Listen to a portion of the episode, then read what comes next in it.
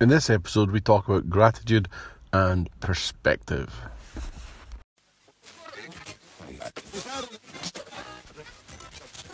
Welcome to the Christian Caffeine Podcast.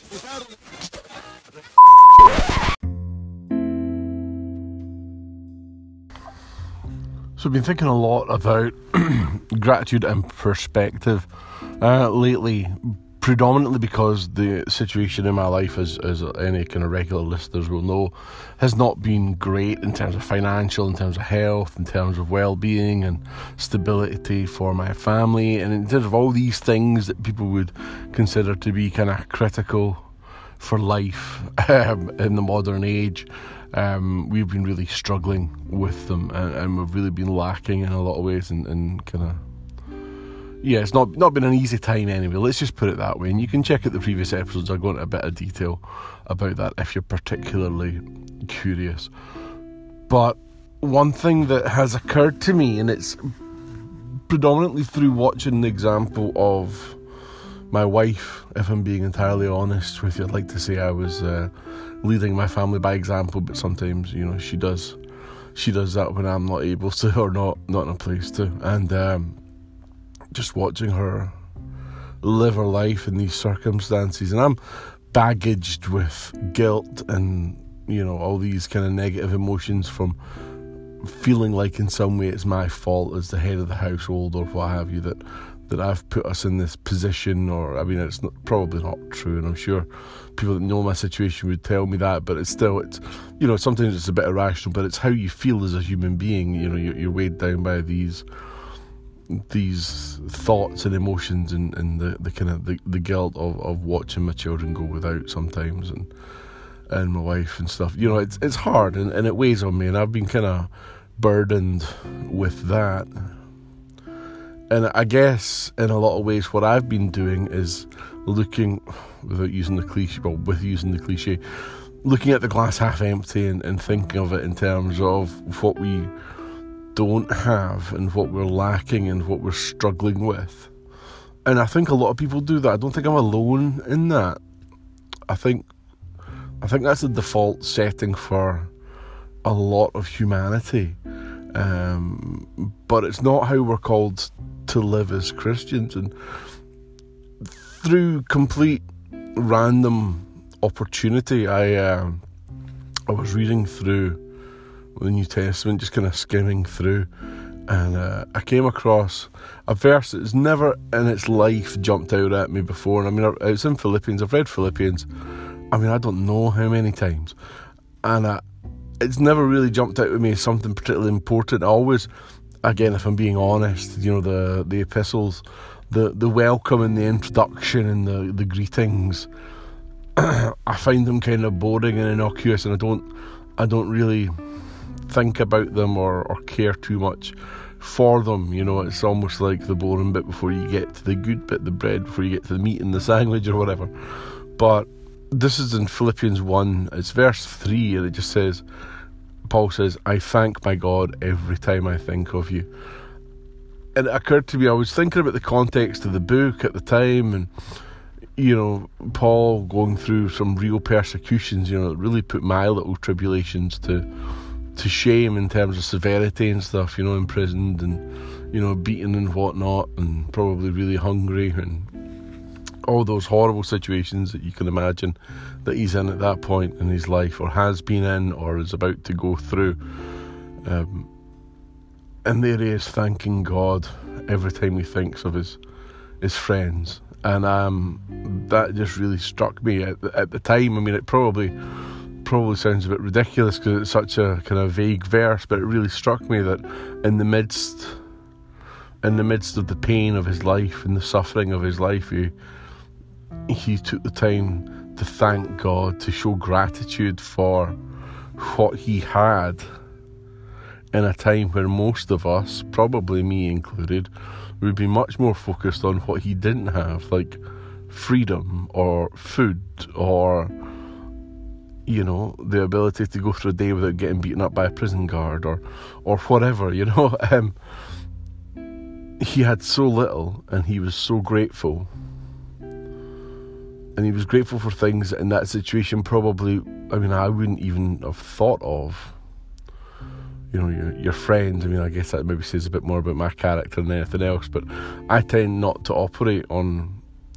I, I don't do people especially well all the time, and I sometimes forget to have friends. I'm so focused on family and work and you know calling and stuff that I forget about friendship and and these what I would consider to be kind of little things, but in reality, in the in the pool, they, they, they are really important for humanity. They're what separate us from the animals, for goodness sake, you know, or one of the things anyway, is the ability to have friendships and these relationships. It's just that they're so important, and and I forget about them. But Paul not only didn't forget about them, but in the midst of his pain and his suffering, he remembered to be grateful for them. And I just thought that really that really puts me to shame in a lot of ways, you know. Um, and what struck me about that was I've been watching my wife over the last few weeks now. We're in a situation where we don't really have very much, and obviously Christmas is coming up. We're in November now, and we've been putting away for the children, and just to make sure that they they don't go without this Christmas. Me and me and the wife will probably not have nearly as much as we would normally have, and you know our f- family and friends probably won't get as much from us as as they maybe would have otherwise. But you know we want to make sure our, our children don't feel that too much. So we've been putting away and we've been kind of working on it, and then my wife announces that she's found this fantastic charity that. Um, gathers the names and ages and genders and stuff of all the the children in the, the, the city that we live in um, who are in maybe in the care of social work or foster carers or or orphaned or, or whatever it is, or maybe their parents are just really really really struggling kind of financially and uh, takes all their names and their details and then finds kind of donor families to provide a Christmas for them. That's such a beautiful idea. I wish I'd thought of it.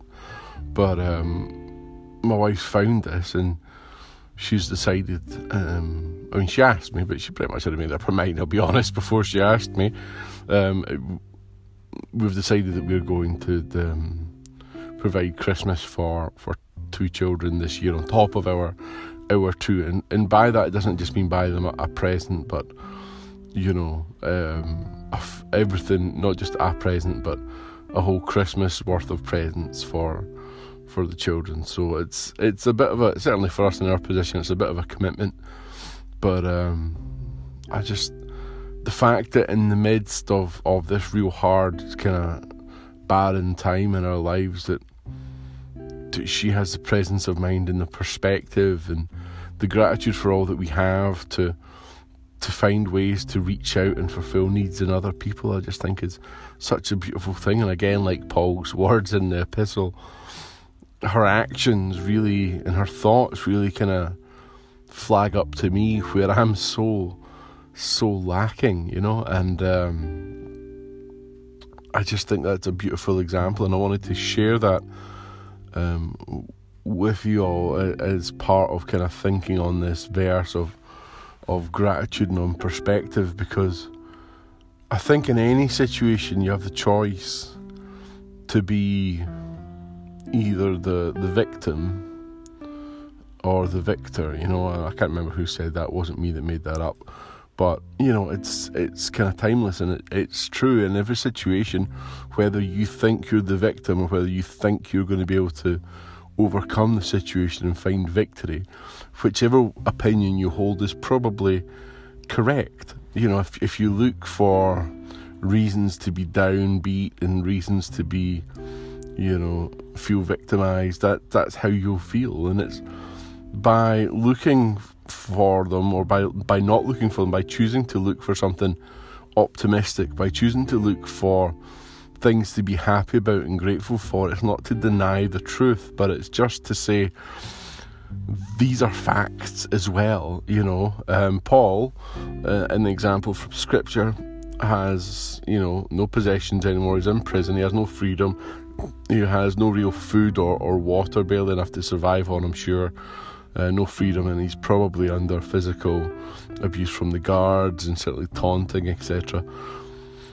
He has so little, but to look beyond that into the, the infinite and to look towards the eternal place that he has in heaven and to look to his an example of, of scripture there to look to his friends and to be grateful to his God for them uh, in the midst of all that you know by doing that he's not denying he's not fooling himself into thinking he's not in a bad position but in the bad position he's choosing to remember that there's all this good that so outweighs the temporary, fleeting situation that he finds himself in.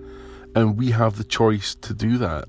Now, my example might be a little bit extreme for, for most people in the kind of Western world, um, where we don't really have any money. And we you know we struggle sometimes with basic finances and, and with uh, providing for ourselves and for our children. Um, that maybe is a bit more extreme than, than a lot of people in, in kind of America or, or the Europe or the or the UK are are in at this point in kind of 2018. Most people, if you're in a position to listen to a podcast on the internet, you're probably in a position to feed your children. You know, so I'm not saying you have to be as extreme as that, but there are countless examples anywhere that you feel beaten or overcome or defeated or broken, there's an opportunity to look for something greater. There's an opportunity to find something more powerful, to find something eternal to hold on to, to be grateful for, and that can swing your whole life. That can change your worldview when you do that. And Paul does that so effortlessly in Philippians 1, verse 3, that for years I never even noticed it. My wife lives that day in and day out, and I so struggle with it. But I think it's important, and I think it's important for all of us. And I wonder how much you struggle with that. I wonder how much you're able to do that, or whether you fall into the same kind of traps that I seem to find myself in so often. And I just want to leave it there as a bit of a challenge. I want to thank you for listening. Um, I really, really appreciate the, the comments that we're getting through the website and, and stuff. Um, oh, the Christian Caffeine website is now up as well, christiancaffeine.com. It's pretty spare at the moment, it's pretty pretty empty, but it will be filled up. I've written a little bit on Philippians 1 verse 3. Um, I will be filling out the, the website in due course, so by all means have a look. But for more information, stuff that we've done previously, and other things and projects that I'm working on, you can find them at tomhilsonperry.com. Feel free to leave a comment there or in the blog or or whatever. And uh, I want to thank you for listening, for taking the time. Uh, I want, I pray that you be open to challenge and open to to facing these kind of things. I like to highlight them uh, as I find failings in my life more than anything else. I don't hold myself up as the perfect example, far from it. Um, but in my life, I find these opportunities to share, and I'm so grateful for that. And I'm so grateful for you for listening. So until next time, you all take care and God bless.